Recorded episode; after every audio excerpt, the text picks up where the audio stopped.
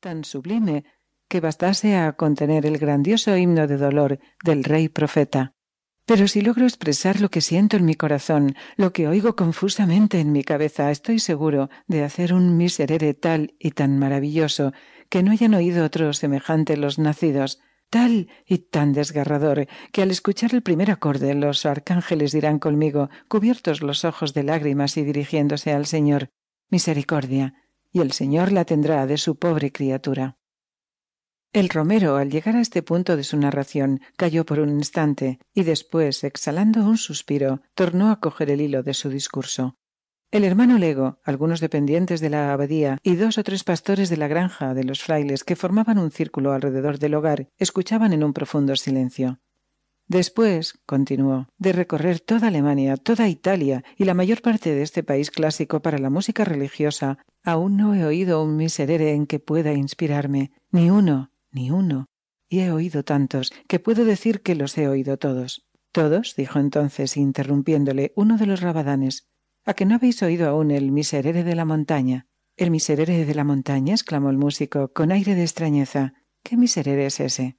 ¿No dije? Murmuró el campesino, y luego prosiguió con una entonación misteriosa. Ese miserere que sólo oyen por casualidad los que como yo andan día y noche tras el ganado por entre breñas y peñascales, es toda una historia, una historia muy antigua, pero tan verdadera como al parecer increíble. Es el caso que en lo más fragoso de esas cordilleras de montañas que limitan el horizonte del valle, en el fondo del cual se halla la abadía, hubo hace ya muchos años, ¿qué digo muchos años? muchos siglos, un monasterio famoso, monasterio que a lo que parece edificó a sus expensas un señor con los bienes que había de legar a su hijo, al cual desheredó al morir, en pena de sus maldades.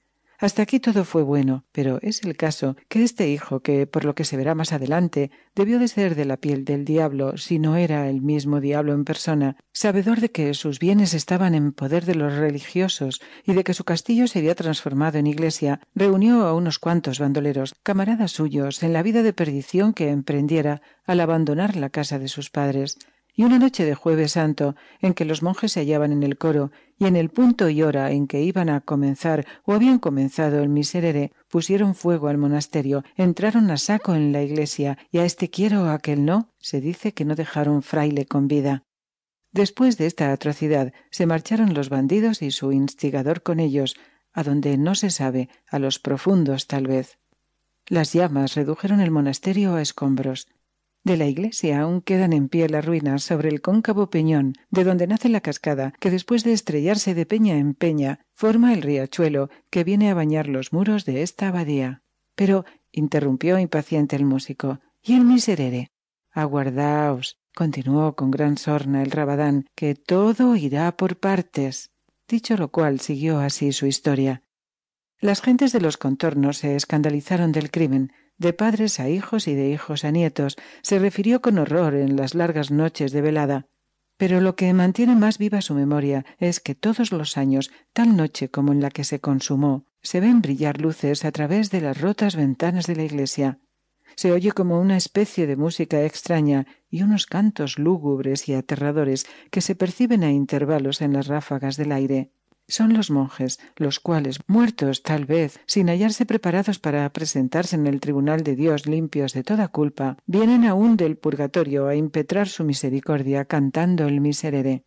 Los circunstantes se miraron unos a otros con muestras de incredulidad. Solo el romero, que parecía vivamente preocupado con la narración de la historia, preguntó con ansiedad al que la había referido ¿Y decís que ese portento se repite aún?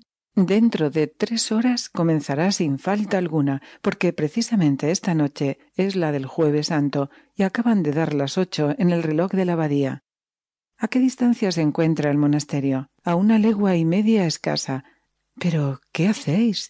¿A dónde vais con una noche como esta? Estáis dejado de la mano de Dios, exclamaron todos, al ver que el romero, levantándose de su escaño y tomando el bordón, abandonaba el hogar para dirigirse a la puerta. ¿A dónde voy? A oír esa maravillosa música, a oír el grande, el verdadero miserere, el miserere de los que vuelven al mundo después de muertos y saben lo que es morir en el pecado.